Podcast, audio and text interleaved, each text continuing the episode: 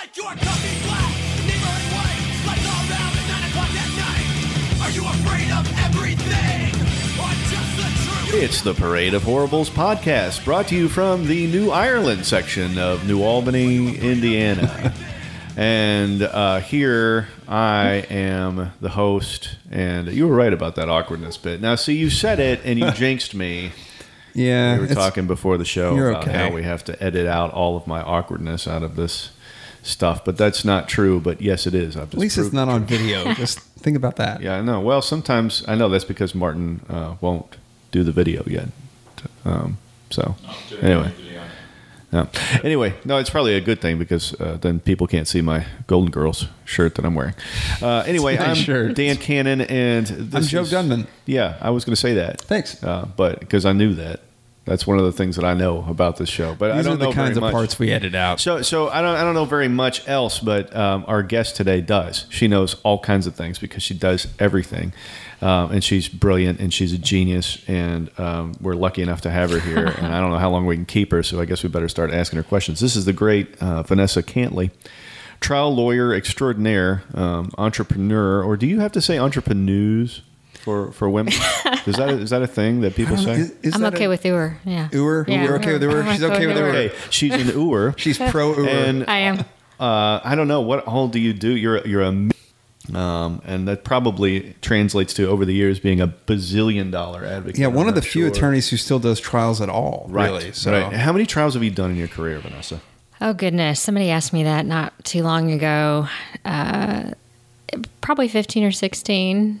Um, civil trials just don't happen. They don't happen that much. They just right? don't happen yeah. that much. And I, you know, for a while there, it was two or three a year. And then you kind of start trying your way out of trying cases yeah. because when you're successful at it, then things resolve. So what, right. I, what right. I went to law school to do, I'm not able to do so much anymore. I may get one a year now. It, so. it, it's the problem that afflicts all yeah. civil trial lawyers. Um, But you must have hit some like some pretty major home runs in those fifteen or sixteen.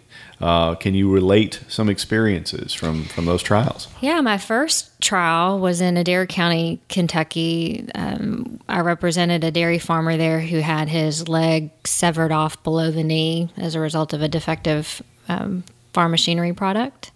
And that verdict was six point two million dollars for him, which sounds like a lot. A lot of that was punitive damages against the companies designed to punish them for their pretty egregious conduct in the case. Um, but quite frankly, a lot of that in compensatories was what allowed him to keep his farm. I mean, he really, he, he, he bought his farm at the age of eighteen. He had a wife and three young kids, and he would have had to hang it up had it not been for that verdict and the recovery. Um, he was able to keep his farm, to get help, to pay for help to keep his farm. So that was a big deal for me as a brand new lawyer, as a young lawyer, to to see something like that happen. It changed the course of my career, really. Yeah, no, that's amazing. So, so is that the kind of work that you have been mostly focused on, or what is your practice centered on? Yeah, you know, it's always been representing the victim of some sort of injury, whether it be uh, physical, emotional, um, financial. I've always represented the person. I, I did a little stint before I became a lawyer as a clerk at the largest defense firm in the region, um, which was a nice summer experience, but I knew that that was not in my heart, that that was not what I was going to do every day. And I was fortunate enough my last semester of law school to, to get a job because I worked through law school um, with a plaintiff's lawyer and on the uh, Catholic sex abuse cases. And I was very heavily involved in, in those and saw the very profound impact that process had on those people and knew that that's what, what I was meant to do. So over the years, I've I've taken cases like that where I've represented injury victims of defective products, um, nursing home abuse and neglect. I've tried those cases. I've tried brain injury cases for trucking and car wreck victims. Um, I represented uh, a, an adult, you know, exotic dancer in a in an assault case against her former boss that nobody wanted, but um, on principle, I felt like she needed to have her day in court and, and took that case when no one else would.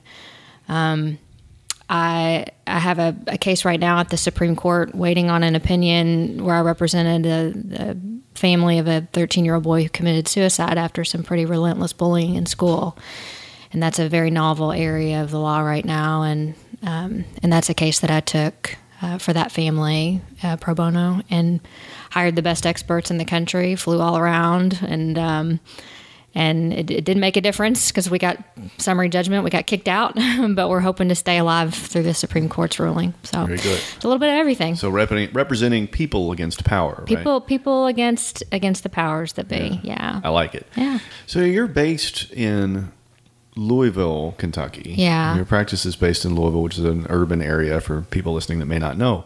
Um, if you, but you're out in the state. I mean, you talk about Adair County. You talk about, you know, Murray, you, you are, yeah, Lexington. You're out um, yeah. all over the place, right? Yeah. And so how do you find that it's different to approach a jury in an urban area versus a rural area?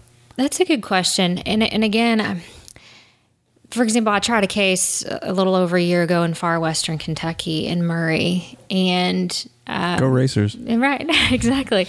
And there was some concern about the amount of money we were asking for in compensation, it being seven figures, and that because in that part of the state, salaries and hourly wages aren't really that high, and that that might be seen as being greedy. And um, so we did some focus grouping, and we we actually found out that that really wasn't so much a concern. Um, that, again, people want to do the right thing. And if you're presenting evidence in, in a certain way, then usually you're going to get people to listen to you. And if it's a fair and just verdict, then it's going to be a fair and just verdict. But you have to figure that out. You've got a focus group. I mean, my biggest um, advice, piece of advice to, to lawyers trying cases in any jurisdiction is you've got a focus group there, because you are going to find some local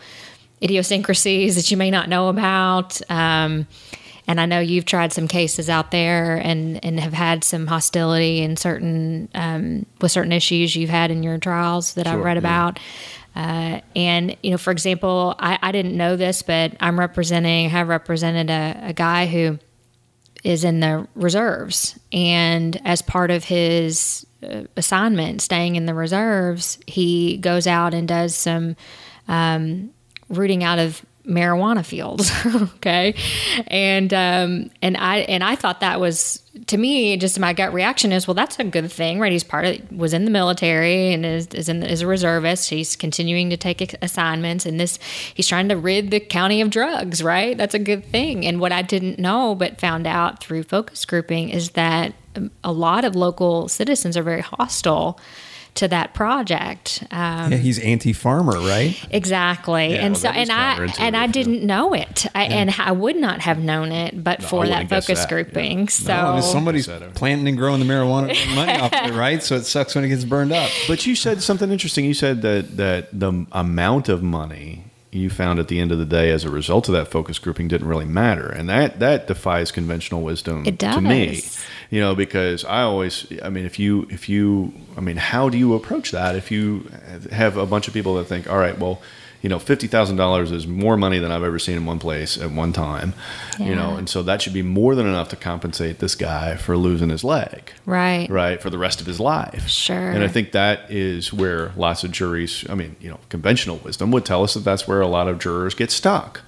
Um, yeah. How, they, do you, how do you convince them that six million dollars is the right amount? They right? do. And there, gosh, there are plenty of books written about this, and C L Es and trial lawyers much wiser than I who've talked about this. But just as a little example of, of, of some things that I talked to the jury about um, is, you know, we we value things as, as humans um, now. We value everything. I mean, there's...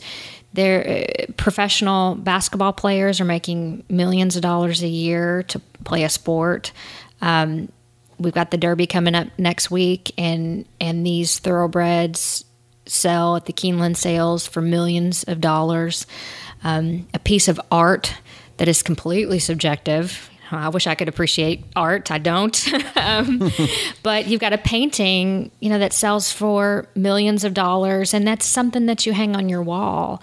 Um, I argue that, that the value of a human life, of human health, of one of our own is at least worth the price of something you stick on your wall and look at. Um, and those are just some things that I talk about. I do it much more eloquently when I'm in the courtroom, but but those are some things that, that I use to get jurors thinking about it's value. Not, it's not yeah. just about the injury either. It, it helps to have a really heinous wrongdoer as well, right? And if you can point out somebody who really screwed up and hurt somebody, that helps tremendously, I assume. There's no doubt. And, and my, my longtime mentor, Gary Johnson from Eastern Kentucky, uh, was the first to tell me that conduct drives damages.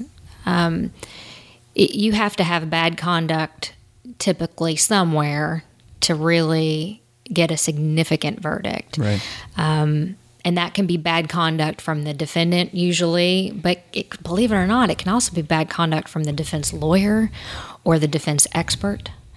And so uh, my my biggest verdicts, I, I would love to take credit for them all myself, but my biggest verdicts have had assistance uh, with bad conduct in one of those shapes or forms. And, and, and in one trial, it really was the defense lawyer who I think tipped me over the edge with the case, um, which you don't usually think about, but it matters. Right.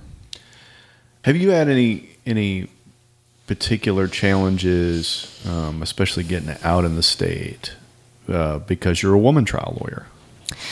Yeah, you know, when I first started, I, I, I tell a story about that case, the Adair County case that I tried, and I came onto that case very late. I was twenty-seven, twenty, maybe I just turned twenty-eight. Um, I took a couple years off between college and law school to work, and um, so I wasn't, I didn't do the traditional track, and I, I was young, so twenty-seven or twenty-eight, and I came into the case just to try it, and I remember, I tell the story when I, the judge said, um, turned to my co-counsel and said, you know, Mister So-and-so, are you ready to give your opening statement?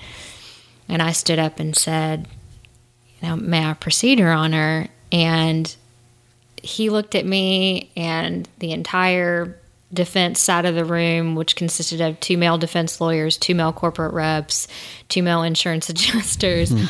all looked at me uh, like I was an alien. And um, but do you, you think that was because you it, were a woman, or because you were so young, or some combination? Maybe, to- maybe a combination. Maybe a combination. Um, but but it was certainly it was palpable, like the shock and the. Um, And the, well, just the shock well, of that happening. She she yeah, right. Um, and so you know, I was told, this came up during the last election with the jokes about the pantsuits and Hillary Clinton. And I joked that I only own one pantsuit um, that I bought that first year out of law school. And I was told never to wear it in court by a longtime uh, mentor and friend, said, you just don't, you don't wear pants out in the state in the courtrooms. And I, I thought, okay, well, I don't want to put, I can't believe I'm being told that in, uh, in this day and age, but I certainly don't want to put my client in a, in a bad situation because his or her lawyer isn't conforming to local standards. I'll, I'll bite my tongue. And yeah, because that heat comes down not just on you, but on the Abs- person you represent. Right? Absolutely. Yeah, yeah that's Abs- complicated. Absolutely, yeah. It is complicated. Uh, I've had I've had really unfortunate dealings with um, opposing counsel. I had I had a an old um, three piece suit wearing defense lawyer uh, throw a file at me in a deposition and get nasty with me, and I just very politely asked him if he wanted to step outside, and he and he well, well, what for? And I said, well, you know what for? Let's let's step outside and settle this issue. Not to fight a duel. Uh, to, not not a duel. No. A trial by combat. A trial by combat, if you will. Um, but things like that. Of course, I've had to I've had to deal with things like that over the years. Um, It, it's a, I hear the craziest stories. I mean, from, from anybody, you know, I, I I mean, as far as like by and large, when I talk to lawyers, I hear the craziest stuff from women lawyers who fly over states. Yeah. Absolutely. Yeah, yeah well, every every woman lawyer I've ever practiced with has a long list of, of horrible situations she's been put in by male oppo- opposing counsel or judges, judges or somebody. Yeah, yeah, it, it really is. It's, it's something that I know y'all don't have to to think about, thankfully. Um, I'm totally incompetent, and people treat me with respect all the time. So, yeah. No, he's right, though. He's totally, totally incompetent. incompetent. Yeah. yeah. Well, you know, and then and it's not just opposing counsel, too. When you think about, um, I, I use, I hire a lot of experts because of the types of cases that I try. I have to have a lot of experts, medical experts, Um, technical experts, and a lot of those experts um, are male. And and I, I've also told the story of of not not long ago hiring a medical expert in the South and flying down for his deposition and to prepare him. And as part of what I asked him to bring, what the defense asked him to bring was his billing statements. They want to know how much he charges me for his work. And And I asked him to show me his most recent bill, and he slides it across the bar where we were having dinner. And, and I looked at it, and perhaps he saw the shock in my face. I didn't realize he had spent quite so much time and quite so much money uh, working on the matter, which was fine. But when he saw my uh, eyes sort of deer in the headlights, um, He, he, you know, he took it upon himself to, to reach over and and um, and place his hand between my legs and, and say that if the bill was um, was too high, that we could work out an arrangement. Wow. And, um, and you know, it was. It, and so you stabbed him to death. Well, you know, that's funny because um, it's not funny actually, but it is funny uh, that. You know, it's one of those situations where uh, at this point I'm a late, late thirties year old woman. Um, uh, certainly have gone round and round in and out of the courtroom with people. I've protested, organized protests. I've testified in the legislature. I've been in battle in a lot of different situations. And that was one where in a split second, you know, my I was so shocked by it. But... Um, But my first real thought was of my client. At that, in that case, I represented a the, the mother and father of a nine-year-old girl who was killed as a result of a misdiagnosed migraine that turned out to be um, um, encephalomyelitis, and uh, she died. And and the expert, my expert, the one who did this, uh, I had searched high and low for someone who had the expertise in this particular illness um, to agree to serve as my expert. And it's a small field, and it took me a long time to find this person. And he, on paper, his pedigree was perfect. He mostly testified for defendants. Everything about him was perfect on paper. And he was set to be deposed the next day, and we were set for trial very shortly thereafter. There was no way I was getting another expert. There was mm. no way I, that... this case was being tried, and this was my person. And so in that second, feeling um, just humiliated and angry and, you know, shamed and, and all these things, what it all boiled down to was I, I have a nine-year-old girl who's dead, and this is my guy. And I would love to have stabbed him. Like you said, I would love to have done a number of things. And instead, what I did was very uh, quickly and firmly remove his hand and slid the bill back over along with a binder that I had prepared for him, indexed and tabbed, and said, I need you to study this tonight, and we're finished. And I got up and left. And that was it. And I, I saw him at the deposition the next day. We didn't exchange any pleasantries. He testified.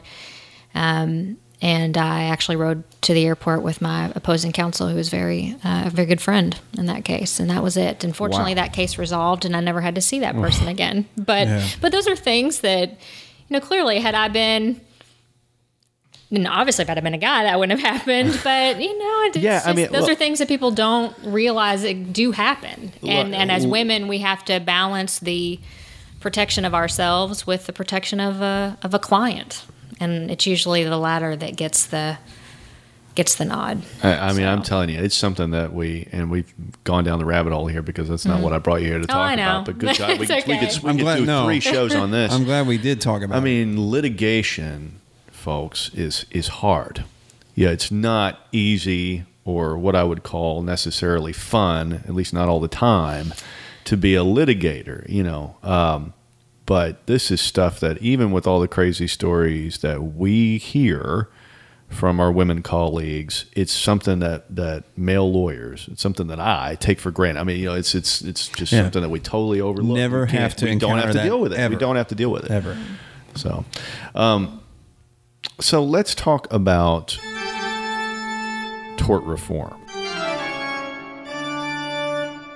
So tort reform is something that we've heard a lot about in Kentucky this last session. It's something that we hear a lot about in Indiana and nationwide.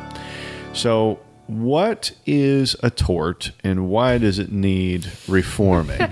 So, I mean, in less than two semesters. Right, right. Tell us what a tort is. Okay. So, so, so no, I mean, you know, for, okay. first lead off by saying that mostly what you deal with, uh, for those of you non-lawyers out there, I mean, most of what you're doing and the stuff that we've been talking about uh, that you focus on in your career as a trial lawyer, those are torts, right? You're yeah. litigating torts. Yeah. So tell us a little bit about that, and then, then we'll go to the reform part. So I'm a I'm a civil lawyer. Um, most people know the difference between criminal and civil, although some acts you can't believe they aren't criminal. Um, right. But I am a civil lawyer, which means that uh, you know, I represent people for um, wrongdoing. Um, somebody commits a wrong to another, and there's civil liability imposed. That's a tort. Um, now that wrong can be personal injury, like physical injury, emotional injury, financial injury, financial injury. It could also be the violation of a right, of a civil right. Um, that's a tort as well. And so that's what I do. Uh, I can't, through what I do, send anybody to jail. Um, I usually can't get anybody's business shut down directly, although sometimes indirectly we can do that. Um, we can't, through the civil justice system, typically get somebody's professional license revoked, although through enough of our actions, sometimes it happens. Um, what we're left with is is filing a claim or a lawsuit in civil court and eventually asking a judge or a jury to try to make up for whatever harm and loss our client suffered with money, because it's all we're able to do. And so what is the effort uh, to reform the tort system? Who started it? Why is it there? And what are they trying to do? Well, it's, you know, it's decades of, of, of propaganda for sure. I mean, the lobbyists line the halls of, you know, up and down K Street, they line the halls in Frankfurt. Um, it's an effort by, by big business, major corporations, insurance companies, big pharma, um, to avoid accountability. I, I don't really know any other way to say it other than that. Our system of justice is imperfect, but it is the best we have. Most countries don't have jury systems um, because they're so powerful, and those in positions of power are terrified of juries. Um, there are only two places in in in the in the world, in our country, and that the people, regardless of financial status or age or gender or disability, two places where all voices are equal, and that's a voting booth and a jury box. Um, and jurors are the ones who consistently hold big corporations and insurance company and those accountable for their actions. Um, and so a long time ago, um, the... The uh, process started to try to defund trial lawyers and um, and create tort reform, quote unquote tort reform, um, by those big corporations and insurance companies, big pharma, so that they could be held less accountable for what they do. And that usually comes in the form of like limitations on damages you can recover, and forced what, arbitration. That's a big one sure. that we're dealing with right now, that if we can put in the fine print that you're not, that you're giving up your right to a jury trial, and that we can force you into arbitration with, um, you get, you get to help pick your arbitrator, but guess what? It's basically like three foxes, um, to choose right. for your hen house. I mean, that's yeah. what it is really. If, uh, forced arbitration is a big one. Um, caps on damages is a big one. Um, And eliminating causes of action entirely, class actions. In class actions, they get made fun of a lot in the in the media because it's like, well, you know, there are thousands and thousands of people and they're all getting two dollars from their uh, whatever this class action is, and it's just the lawyer who's getting rich. And, and in reality, that's not the case. Um, class actions allow a lot of people with smaller damages to be able to fight uh, the powers that be, whereas if it were just them and their ten dollar loss, they wouldn't be able to. The company would get away with whatever they did. Right. But yeah, when, I mean, when you band them all together, it makes it a more viable case. Right, because, so. I mean, tr- a trial lawyer costs money. It costs money to litigate. Yeah. And when you when you work on a contingency basis, you need some kind of recovery. And if the only damage your client suffered was fifteen dollars, then, you, you know, you're not going to suffer much. So yeah. I mean, you're not going to rec- recover much. Now, well, meanwhile, a corporation could defraud for one hundred thousand people right, out of fifteen dollars at a time, and right. you, if you don't, if you can only do it one at a time, there's really no recourse, right? That's, yeah. that's exactly right. right. So, uh, so yeah, the process started, and, and you know, in in our age, I like to to call, whether it's true or not, I I think it it's mostly true, that sort of the beginning of the end uh, for us as trial lawyers in terms of being um, of having a clean slate or an even playing field in the courtroom was was the Hot Coffee case, yeah, it was because it case. Yeah. because it became such a phenomenon, um, and uh, and ever since that time, you know, we've we've been fighting this myth of of. trial lawyers being the devil and of there being so many frivolous lawsuits filed, and um, and that uh, that's been a, a long and well-financed um, machine from big big corporations yeah, well, and insurance That companies. Was the best two hours worth of, of coffee sales that McDonald's ever spent, probably. One of the big myths is this frivolous lawsuit myth. Like mm-hmm. like the jury's, like the, the court system doesn't have a method of getting rid of frivolous lawsuits already. You try to tell people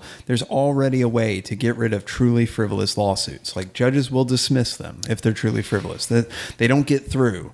And yet this idea that every lawsuit is just this, this uh, um, you know, made up thing, and they just waltz in and they get handed millions of dollars, and that myth is pers- like crazy persistent. Well, let's yeah, talk about that percent. because you mentioned you you talked about your experience with at least one medical malpractice case, sure. and that's something that's within your practice area. It I mean, is. And this is the thing that I mean, I hear the lobbies beat the drum about all the time, is that, you know, this this is this is what's driving up medical mm-hmm. costs, right? These frivolous lawsuits that right. plaintiffs, greedy plaintiffs lawyers are bringing on behalf of Putting greedy all these doctors out greedy of clients, mm-hmm. and it's just costing doctors so much money and driving up insurance rates.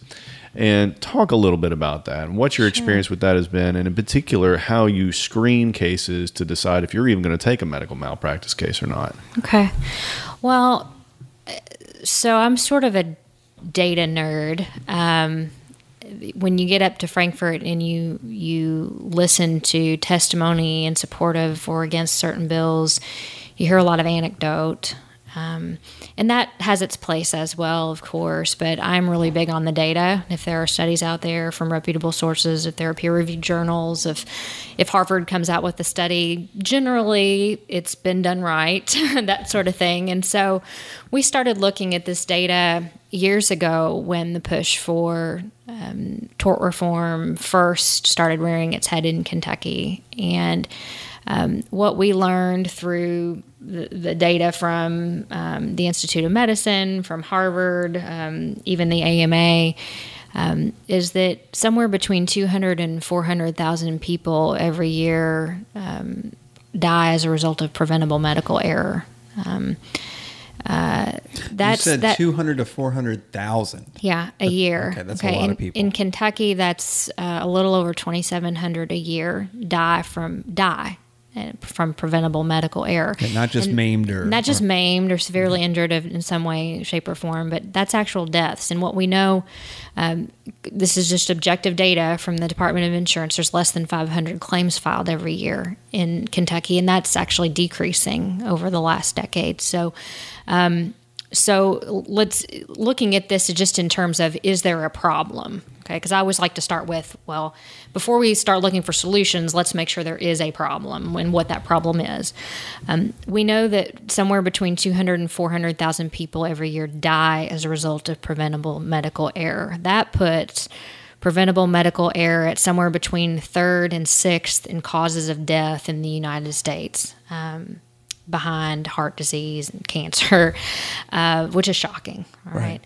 Um, and that's also like if p- putting it in, into, because that, that's sort of just this, this number that's thrown out there and it's hard to really wrap your head around. But what that actually means is that's like crashing three jumbo jets every single day with no survivors. Okay. So if you think about it, you think if three jumbo jets crashed every single day with no survivors, you can be damn sure that the White House would ground all planes and would commission a nationwide investigation into how and why this is happening and figure out how the heck to stop it, right? Right. But that's not happening in our country when it comes to preventable medical error. It's just not. Um, and so the real, I guess the real concern is, right, is it is it lawsuits that's the problem, or is it preventable medical error that's the real problem? Um, and so then we started looking at, well, how many lawsuits are being filed, and then how many of those lawsuits are being filed are actual medical negligence lawsuits. And I think I just mentioned the Kentucky stats, but nationally we know that civil tort, that tort cases, tort cases represent four point four percent of all of the civil caseload, four point four percent are torts. Is that just medical malpractice? No, or no, what? no. Okay. That's, That's all, all tort cases? Tort cases, four point four. Usually it's business against business. Right. Okay. Yeah. Contract um, disputes. Contract and, disputes wow, and whatnot. That is a really, I did not it's know that number. No, that is low a number. shockingly low number. You're right. Of that four point four, two point eight percent is medical negligence cases. So that's one-tenth of one percent of all tort cases are medical negligence. Right. That's what we're supposed to You're be. You're right. It is an epidemic. It, that's what we're supposed to be believing is this epidemic, right? Um, and so that's just the reality of it. Um, we know that preventable medical error is estimated to cost us up to a trillion dollars a year. Because when you think about it, preventable medical errors, they're being compensated by private health insurance companies and Medicaid and Medicare. Just because the guy cut off the wrong leg, Medicare, Medicaid, and private health insurance companies are still paying for that care. They're not disallowing well, the bill. Well, because the doctor's still billing them for it, Because the doctor's still billing them for it. So that's actually, and then in human cost, of course, the people who aren't able to work anymore and then need to get uh, benefits, disability benefits as a result and whatnot.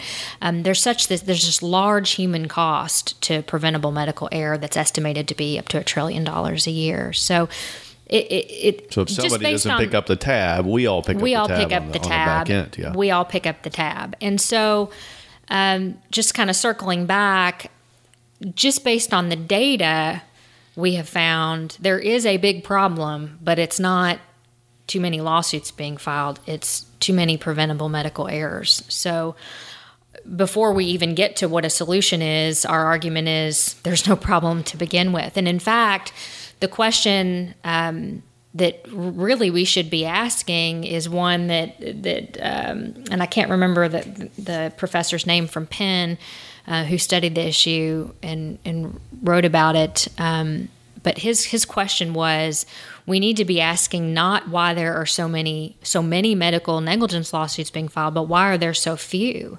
Because, for example, in Kentucky, if there's twenty-seven hundred deaths that were caused by preventable medical error and only, you know, less than five hundred claims filed, what's happening to the other ones? Um, and that's just death. That's not injury. So, um, but isn't it true though that, that there are a lot more medical malpractice cases being filed now than there were, say, like thirty years ago? Is that the case, or do we? No, do we know it? No, it's not, and they're declining every year, just twenty percent in the last year. So, um, and and and I'll tell you a, a big reason why I believe that's true. And you you asked me to start this conversation. I do handle these cases, and I, I handle them both in Indiana and Kentucky. And you, um, anybody that calls, you probably just take the case, and you're like, yeah, we can make millions of dollars. Right? I wish that were true, but it's not. And in fact, I, I tell you what, it is so heartbreaking to. to listen to a, client, a potential client's story of someone in their family who has died or been severely injured, um, that I, it, you know that it's neglect. Um, but, for example, the person wasn't working, so they didn't have any income. And I have to explain to the to the family that under our wrongful death statutes in Kentucky that I'm only able to recover a loss of power to labor and earn uh, for the loved one unless they, you know, suffered some tremendous amount of pain. And sometimes somebody just dies on the operating table. And, and I have to explain, you know, I'm sorry that your spouse or your father um, died, and it's very clearly neglect, but in Kentucky, I'm, I'm only able to, to value his wage loss, and, and he was retired and had no power to labor and earn anymore. Yeah, the only value um, humans have is as workers. Is, this, right? is as workers, and and uh, and it's just it's it's incredibly sad. But you know, even simple cases like somebody leaving a sponge in you during your surgery, um, clearly neglect. I mean, no one would argue that the sponge was supposed to be left in there. Somebody didn't count. You know, somebody didn't check and double check, and those are rules that are written into the into the system that you're supposed to do that. And so when a sponge gets left in, very clearly neglect. But typically what happens is they go back in and do a second surgery. They get rid of the sponge. Maybe you spend a week or two in the hospital. You've you've you have a bunch of medical bills now unnecessarily piled up, which is really bad for your family. But as a lawyer, when I look at that, I realize that Um, it damaged you, truly. It it caused you pain for an extra couple of weeks. It caused you a significant amount of medical bills. But even that, when um, when faced with what it cost me as a lawyer to bring the case and to litigate the case to a conclusion, it is not worth it for the client or for me to take that case. Clear neglect, clear damage, but it's not worth it to take the case, because at the end of the day, the client will be left with little to nothing because it costs that much. So it, it really is frustrating for Why? me. Why? Why is hear. it so expensive though? Why? Well, in Kentucky, we have to hire medical experts to tell us before a case is even filed. And this is one of those checks and balances that's built into the court system. We have what's called Rule eleven, and that's a, it's essentially a sanctions rule. It says that we can't, as lawyers, when we sign our name to a complaint, we have to have a reasonable basis to believe that that tort exists, that that wrongdoing happened. And in medical cases, we're, we are held to a higher standard even. I can't look at a medical record and say that I think that this neglect took place. I have to hire a doctor or a nurse, depending on what the situation is, to review those records and tell me. Now, typically those records are thousands of pages long because somebody's in the hospital and you want your expert to see the condition your client was in before, during, and after. Well, to have a medical expert review thousands of pages of records and then render an opinion and give you a report, in my experience, costs several thousands of dollars just to screen the case. And I lose untold amounts of money just screening cases every year for cases that I'll never take. Um, I have right, because built. This is something that, that, that I mean, most working class clients can realistically pay for, they right? Cannot. Especially now when they got a mountain of medical debt that they're looking yeah. at. They cannot. And um, and so that that's number one, is that for me to even agree to have a case reviewed, I have to have a, there has to be significant damages. Can't be one of the sponges that person got better after a week or two. And I know that that seventy-five thousand dollars in bills is a lot to you, but I know it's going to cost me that to get the case to trial. So there has to be significant damages. And then there also has to be a, a, a pretty compelling um, story there, some, some reason to believe that the doctor or nurse or medical provider breached the standard of care. So um, it is really frustrating for me as a practitioner to to hear the frivolous lawsuit myth when it comes to medical negligence cases. Um, you know, I don't, I don't know about slip and falls or, or, or you know, fender bender. I don't know about those things. I, I, I know the data says that in medical negligence cases, at least according to the Harvard University study, ninety-seven percent of those are meritorious. Okay. There's always going to be bad apples. There's going to be bad lawyers. There's going to be bad doctors. There's going to be bad building contractors. There are going to be those of us out there who maybe don't know what they're doing and file a lawsuit without uh, merit. Um, but in medical negligence, yeah, let's cases, say me. Let's say let's say Joe. Okay, say Joe. That, uh, there, that may happen. Um, I can tell you that I have not seen it happen in the medical negligence realm. Um, just because we would go out of bankrupt. We would, we would bankrupt I, I'm like ourselves. You, I've never seen a frivolous um, medical case actually filed like in the wild. You know what I mean? Like yeah. I'm, I'm sure I've read it, stories about them, well, I guess. I, I think you, you but articulated quite well that there's lots of meritorious claims that never get filed. Absolutely. That's the real problem, is that it's not frivolous. It's the, the claims of merit just never get in front of a judge or in front of a jury ever. That that's true. And you know, the, so talking about data in Colorado, they did a they did a study, and they it, there were all these. They were up to what was it, forty a week, what we call wrong site, wrong side surgeries. So literally someone operates on the wrong arm or the wrong leg or the wrong side of the brain. I mean, those are just shocking mistakes that happen. And even in those surgeries, those those wrong site, wrong side situations, twenty-one percent of people filed claims. Only twenty-one percent of people filed claims in wrong site, wrong side. I mean, that that is the basic breach of the standard of care. And even then, you aren't getting people who are being properly compensated. So, so. You've got a head full of facts that I think are really, really compelling on yeah. this issue. You've been involved in lobbying efforts mm-hmm. with legislatures here in Kentucky and I'm sure elsewhere. Does anyone care about your facts? I mean, do legislatures no. care? I mean, do, do, do, do, do juries care? Do people care about this stuff? Yeah, it it's hard. I... Again, one one thing I've learned over the last couple, not even couple, it's been longer than that, of testifying um, in front of our Senate and House committees on the issue here in Kentucky. There are intelligent questions being asked, um, but you know, the reality is the insurance industry has, and the nursing home industry has poured just so much money, so much money into these candidates. Um, and... I've, I, you know, I'm so naive. I like to believe. I, I grew up in this very small town in Indiana. I, I wanted to believe that, that those sorts of things were just what you see on in the movies and uh, House of Cards, you know. Mm-hmm. And um, but but when when companies and organizations give that amount of money, they want something in return. Um, and so that's what we have seen, is it's been very difficult to, to overcome that. However, um, we have pushed back on some of that with the data. So it's easy to say we're driving doctors out of Kentucky. That's an, that's something that we hear a lot, right? Well, if we don't pass this tort reform, then we're going to lose all of our doctors. They're fleeing the state for states that have tort reform enacted. And uh, the data tells us that that's just flat false. Um, Kentucky has more doctors per capita than all the surrounding states that have enacted tort reform.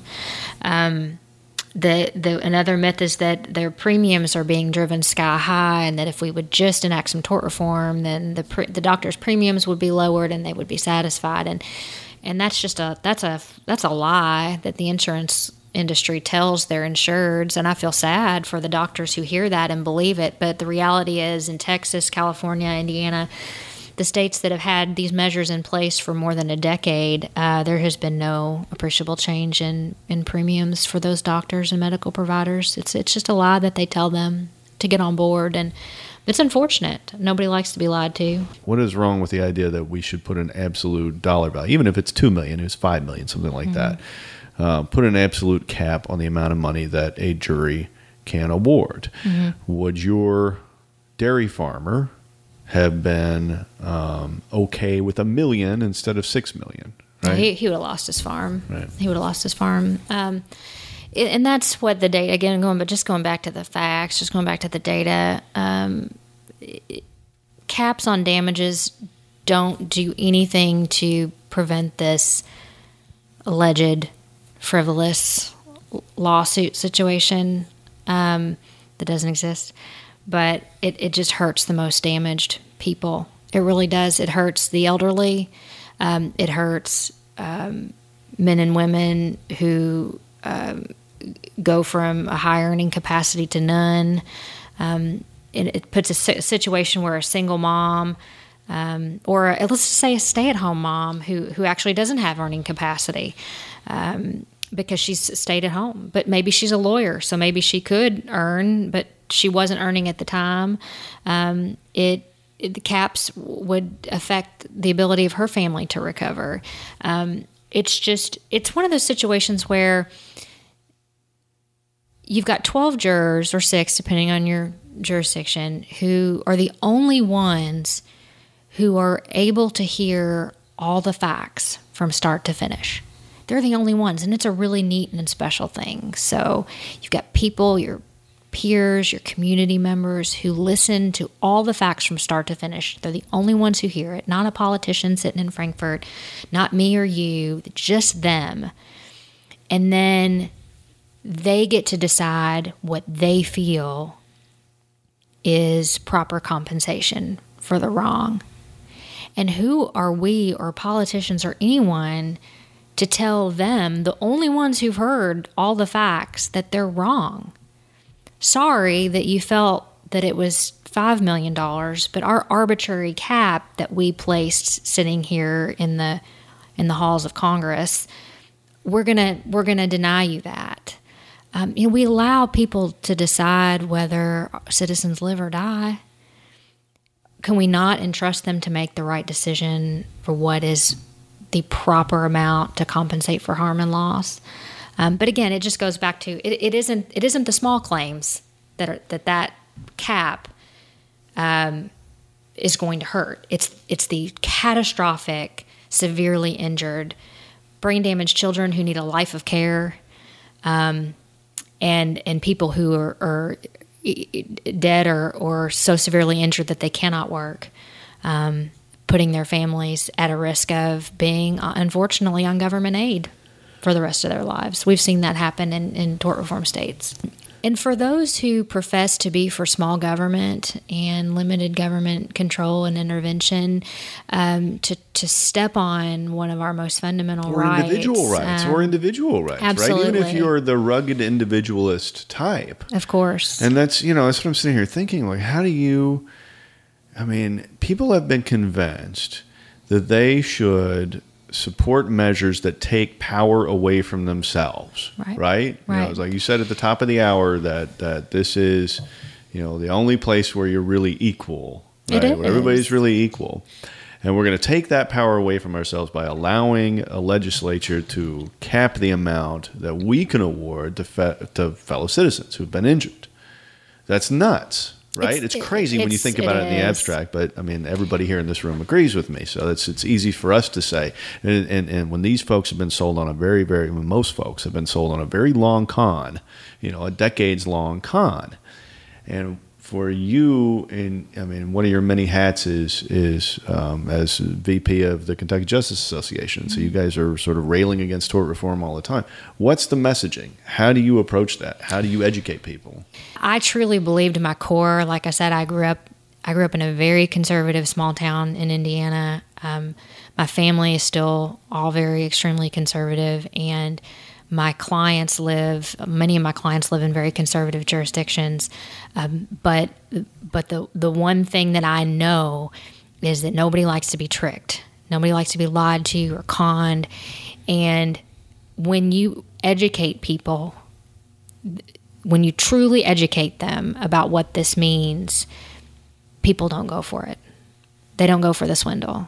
Um, and so I think our job as the Justice Kentucky Justice Association is to just get the message out as widespread as we can about what this really means. We don't have to sugarcoat it or put it in some fancy package. We just have to tell the truth. And again, it's just an education campaign. It's not, it's, it's not a persuasion at all. It's, it's just, this is what this means. And I think, yeah, I think it's pretty, if you connect the dots for people and show them how the con works, they figure it out on their own. They do, because right? people I mean, are not stupid. Right. I mean, but they really. A lot of, those are a lot of dots to connect, though. It can be, sure. And if you're yeah. mass media messaging, and this is this mm-hmm. is what I'm I'm hung up on, is that if you're doing this mass media, you really got to get this across in a, you know, thirty second or less soundbite, yeah. you know, or just a one page ad that catches somebody's attention. I mean, well, what's can, the message? Yeah, you can can't you, connect all those dots in, in, in a full page ad. You can't. It's pretty tough, but I, you know,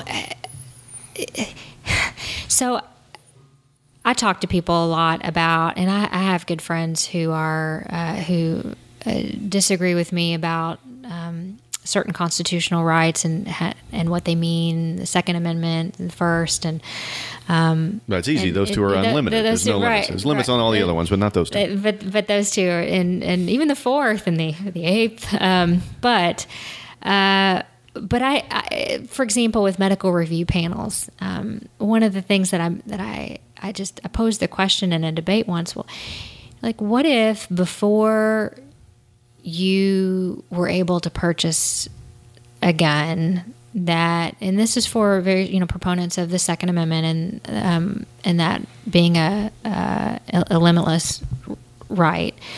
But suppose before you purchased your gun, you had to, um, to go through a panel and they got to decide whether or not it was okay for you to purchase one. You had to wait six months in order to do it. Um, and then this is a panel of uh, people who are opposed to gun rights, and so and and so it, it it when you start putting it into, because the until you're in the justice system, it's really hard to appreciate how and why it's needed. Yeah, um, I would. That's it, I mean, unless really you is. expose but, somebody, John Q. Public, to a catastrophic injury, it's hard. Right? Yeah. I mean, yeah, you can't member. do that on a mass scale. And every, as the old adage goes, everybody hates trial attorneys until they need one, right? Until they so. need one.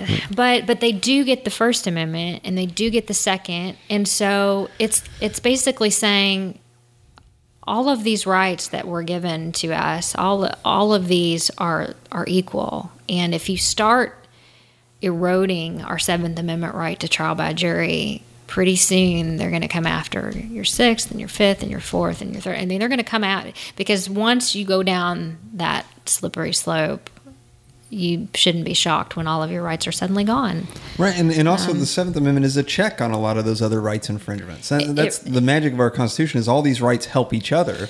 And they complement each other, and so you start eroding one, and you lose the others. That that's exactly right. Because who's going to, if the jury system is gone, who's going to be there to, um, t- to protect your second and your first when it's been infringed upon? Right.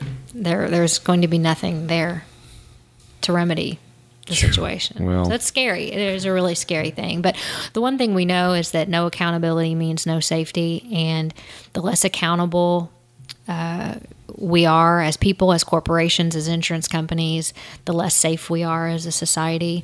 In all the states that have enacted tort reform measures, um, the mortality rates are higher. They get D's and F's in safety ratings for their hospitals and nursing homes. They have the highest rate of fines, and um, safety's expensive, and right? I mean, sa- safety, you know, safety costs money. Ha- properly resourcing your nursing homes and hospitals, um, implementing the changes. I know people laugh at.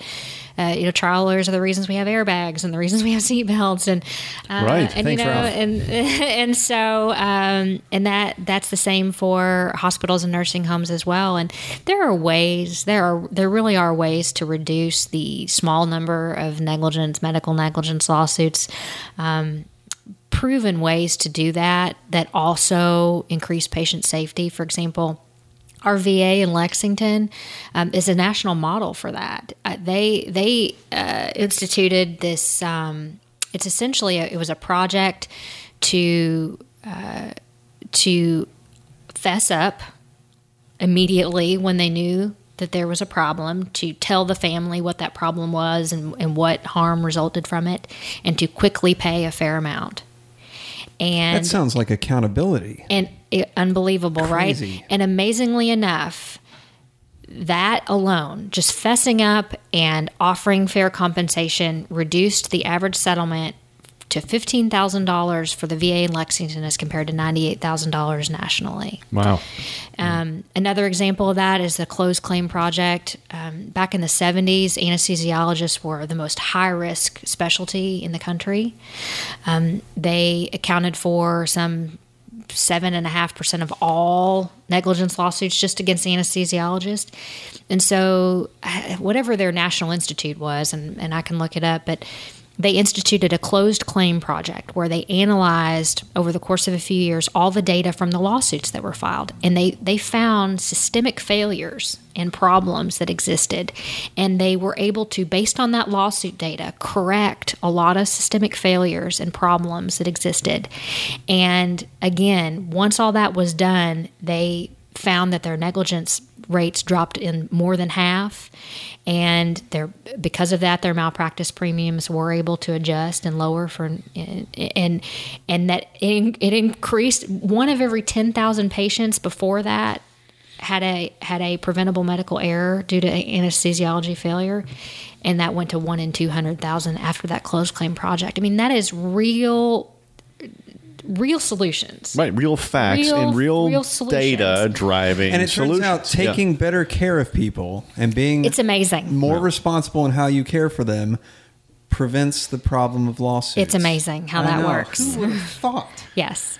Adequately resourcing, staffing, training. It's amazing what that does to lower claims. Right. Let's do listener questions. Listener questions.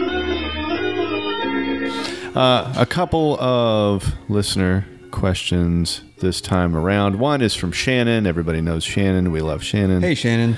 Um, Shannon asks, uh, and Shannon full well knows the answer to this question, but I don't know, maybe he's testing you. Is there any data on out-of-control verdicts? Has anyone ever looked at that? Is there any data in Kentucky? What does it indicate? I think Shannon knows the answer to that, considering he's the... I just want to know, how do you define an out-of-control verdict? Is that a verdict that just keeps getting bigger over I time? I define it as a yeah. zero. right? Yeah. Yeah, what's that? An out-of-control verdict. Well, the, you know, the reality is that ninety-seven percent... It means I didn't have control of, over it.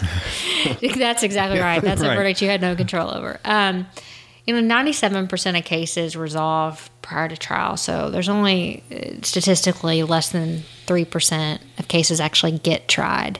Um, and then typically, it's the ca- the cases that are that are being tried are the ones where um, there's just been an unreasonable valuation of the damage. Okay, um, no, there's no data on that. I mean, there is data on it, and and Shannon can tell you that there is no evidence that they're out of control verdicts in Kentucky. I mean, don't, and if don't anything, med mal plan- most med mal plaintiffs actually lose at trial. Isn't that true? I've seen those statistics that say like very few plaintiffs actually win at trial. W- well, uh, once the cases get to a trial, that's true. Um, the vast number of cases resolve before trial even gets there. Sure. Once it's there, and there are a lot of reasons why that's true, and I think we can cloud the issue, those of us who've tried medical negligence cases and have talked to jurors afterward, um, there is a there's a big uh, misperception, and I think it's a lot of our fault as lawyers who don't properly educate jurors, but jurors want to see intention um, sure. out of doctors. They want, if, if a doctor breached the standard of care and messed up and made a mistake and caused damage, uh, for a lot of jurors, that's not enough. Um, they want to see an intentional act or a reckless act. Either a doctor was drunk or, um, you know, they sometimes they, they cut off the wrong leg, and they, they want it to be that just bad. so egregious, just so that egregious obvious, yeah. that it's obvious, and and that's hard, and that's a what we have have come to find out. Um, It, those of us who've studied uh, jurors and, and done jury research over the last decade, of which I'm one, um, that's a phenomenon that we have to do better at as lawyers, and educating the jurors that, that that's not the standard. Um, and, and another and another thing is, and I don't want to get too deeply into juror psychology, but it, we see it a lot in medical negligence cases. It's that it's that um, it's very difficult to want to believe that a medical provider messed up, because we all depend on them. Um, we don't want to believe it could be us or our family member. And so a coping mechanism that the neuroscience just sort of bears out is that it's easier for us to deny that things mm-hmm. like that happen yeah. than it is to accept that they do and fairly compensate for it. That's another thing we battle against a lot. And so... Um, Again, not, not to get too deeply into why we lose a lot once they get to trial, but those are a couple of reasons why. Um, sure. So, um, Joanne, listener Joanne asks, how do we overcome the stereotype that lawyers are just in it to make money? I think tort reform has a lot of that misconception at the root of it. And yeah, I mean, I suppose that's, that's not, well, I don't, I don't know if that's at the root of it, but it certainly is what is driving the popularity of tort reform, right? You know, greedy lawyers. You've got this narrative, this story that you can tell about greedy lawyers. Um, how do you work against that? I mean, it's, it's tough. And as and a I'll greedy just, lawyer yourself, as a greedy lawyer you... myself, right? Um, no, I mean, it's, uh, It's it's it's definitely hard for those who um, who just hear those sound bites and and and get that from the media. Um, and to be frank with you, Dan and Joe, um, I have I have traveled to a lot of conferences and been around a lot of nationally renowned trial lawyers, and they don't help the narrative at all. Um, they I, I've met some trial lawyers. Uh, yeah, they, they don't. They don't help the narrative. But just as and I, just as there are those lawyers out there, and they're they're few and far between. They do exist. There are just as there are bad doctors out there who constitute the most of the negligence claims. Mm-hmm. Um, you know, the, honestly, the, the most negligence claims in Kentucky come from a couple of handfuls of doctors, the bad apples. Um, just like there are unscrupulous building contractors when the vast majority are not. There are really bad nursing homes, but there are some that are really good. You know, just like that, there are going to be bad lawyers. Um, that is not the majority. That's not the reality. Most of us, and I can say this um, with pride because of my position with K J A, and, and, and there's fourteen hundred of us across the state. I've met um, most of us.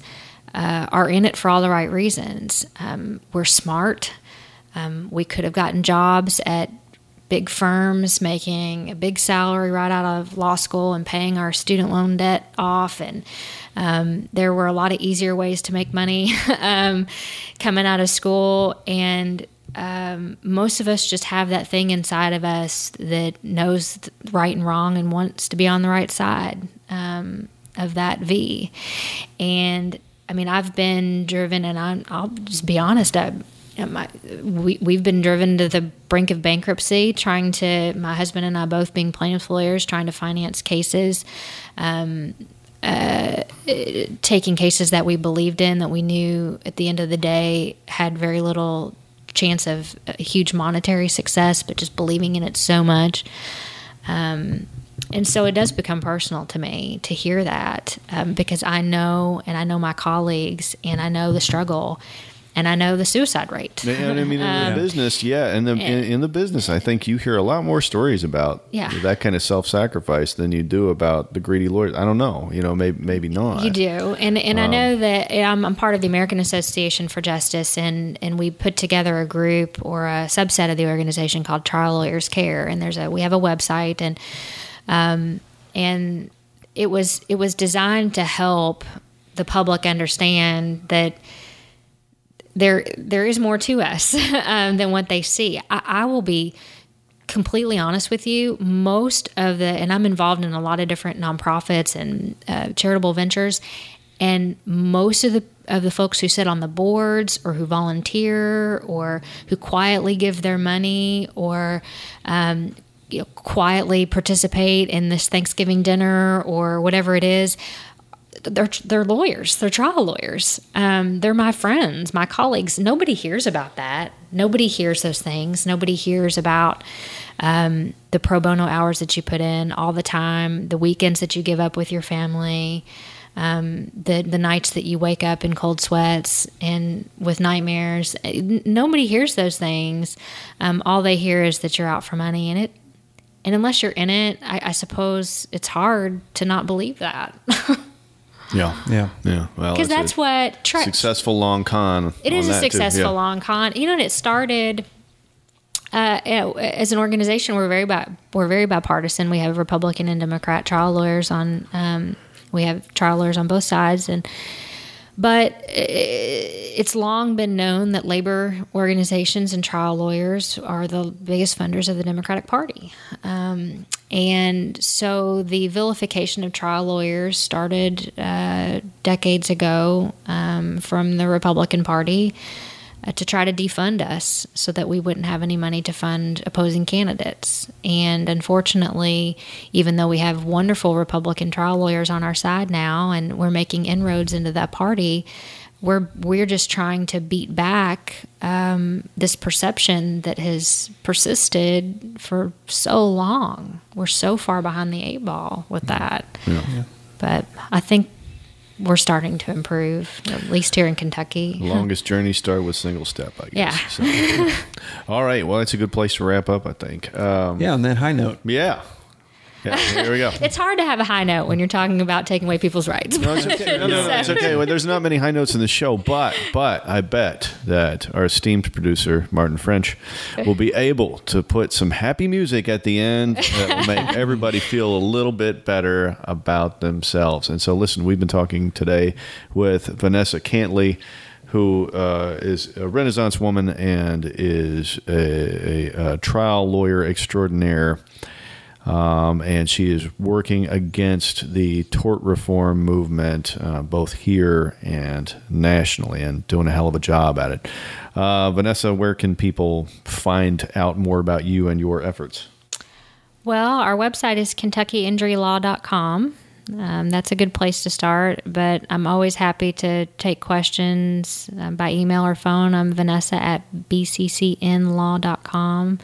Um, and my phone number is five oh two, five eight seven, two thousand two. And uh, again, even if it's just a question about uh, whether somebody has a cause of action or w- what I think about, I'm always happy to take the call. And, and yeah, be uh, careful. You get a couple of calls from our listeners, and yeah, well, it's yeah, it's, it's, it's a ragtag group. And, uh, Joe Dunman is doing the uh, Heightened Scrutiny podcast. That I am has now uh, now has seven thousand episodes because it's all that he does.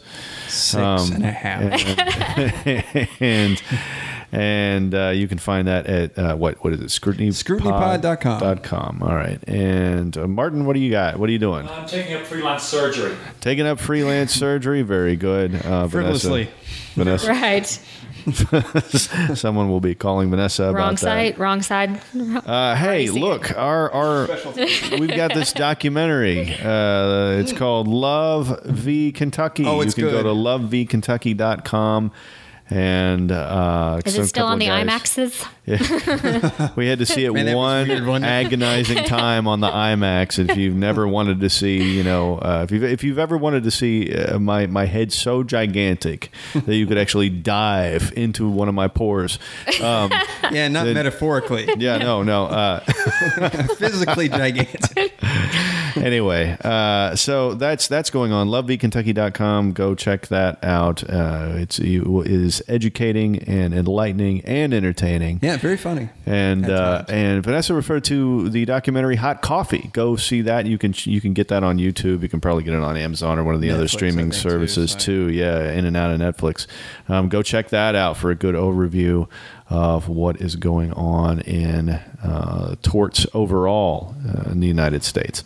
And anyway, uh, that was Vanessa Cantley, and we love her, and we love you, and we will see you the next time. Bye. Goodbye. Are you afraid of everything, or just the truth? Just the truth.